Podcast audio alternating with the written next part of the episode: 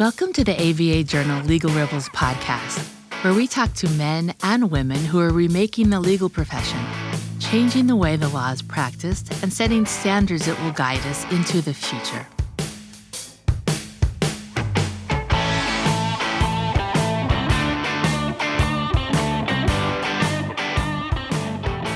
Hi, I'm Stephanie Francis Ward, a senior writer with the ABA Journal.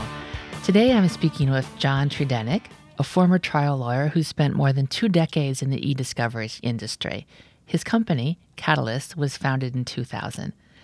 Welcome to the show, John. Thank you. I'm looking forward to it. Yes, me too. So, you were the first chief technology officer at a major law firm. Can you tell me what are the significant changes that you've seen in e discovery over the past few decades? Well, I think I was the first chief technology officer or CIO. It's a position I created. I actually approached the firm after going to an ABA conference, a leadership conference. And uh, the thing I took out of the conference was one simple line Leaders step forward, they're not selected. And I came back thinking about that and I approached the firm and I said to our management committee, I said, this technology, this is 1993, 94. I said, this technology stuff, it's no longer just a fancier typewriter or an adding machine. I said, this can be a strategic weapon.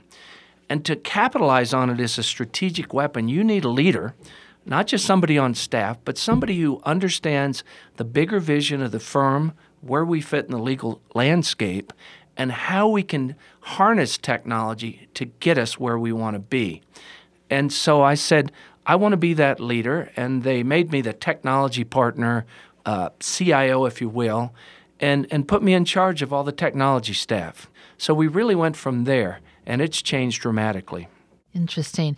And can you tell me what made you decide to switch from trying cases to focusing more on um, e discovery? Well, that was the key thing, and probably why I succeeded. I didn't switch.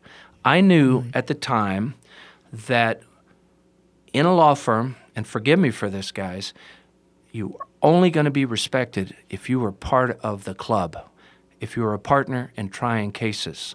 So mm-hmm. I actually took on three and maybe four jobs. I was full time trial lawyer and running a team. I took over the technology at the firm and ran that team. We also had a separate business going called Trial Partners, a seven figure business doing jury consulting, graphics, videos, trial consulting, and lit support. And I kept running that as well. It got interesting when I also took a position as chair of a section of the ABA and then had four jobs to do. But that was the only way to get things accomplished. And for someone who may be a young lawyer, someone who's in law school who's interested in working in the e discovery field, because you hear from law schools are saying that their students are interested in that. What advice would you have for them about breaking into the business? I think you have to start by understanding that e discovery is a part of a legal strategy.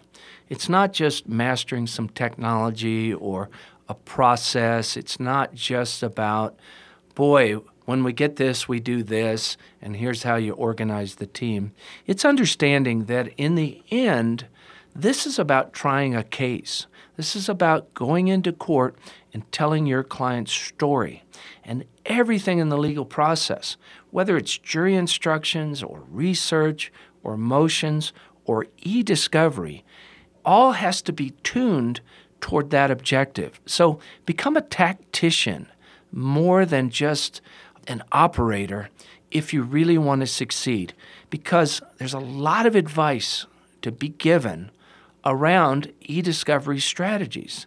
And if you position yourself as understanding the big picture, not just what features a certain product has or how to do a review, but rather to understand the big picture and the goals here, you're going to gain the respect of the trial team and they're going to see you as an equal part of the team and not just a vendor.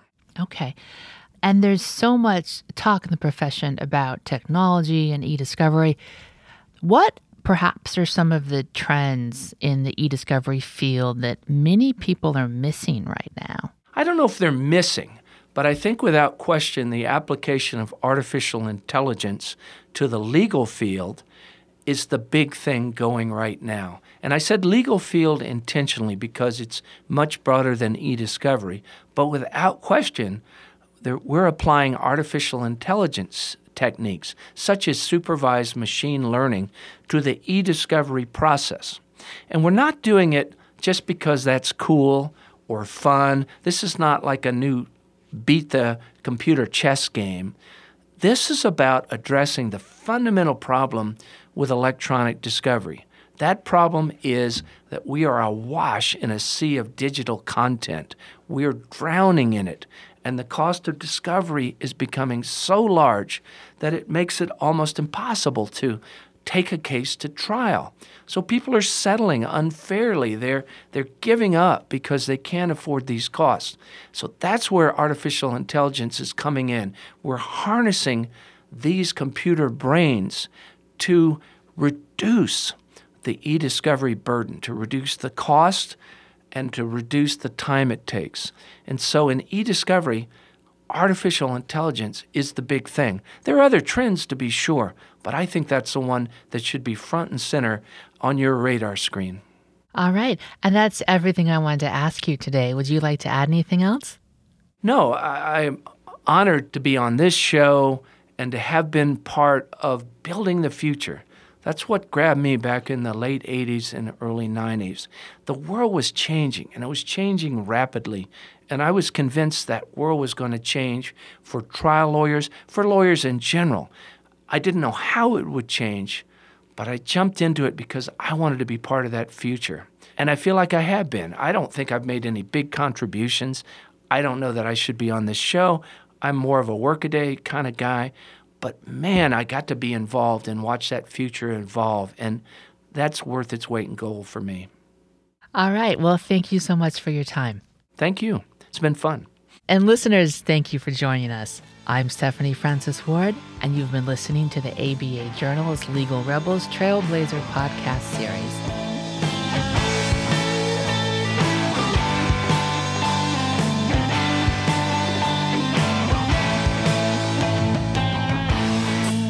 If you'd like more information about today's show, please visit legalrebels.com, legaltalknetwork.com, subscribe via iTunes and RSS, find both the ABA Journal and Legal Talk Network on Twitter, Facebook, and LinkedIn, or download the free apps from ABA Journal and Legal Talk Network in Google Play and iTunes.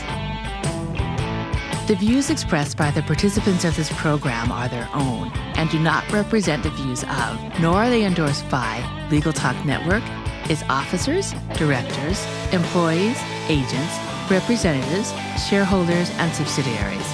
None of the content should be considered legal advice. As always, consult a lawyer.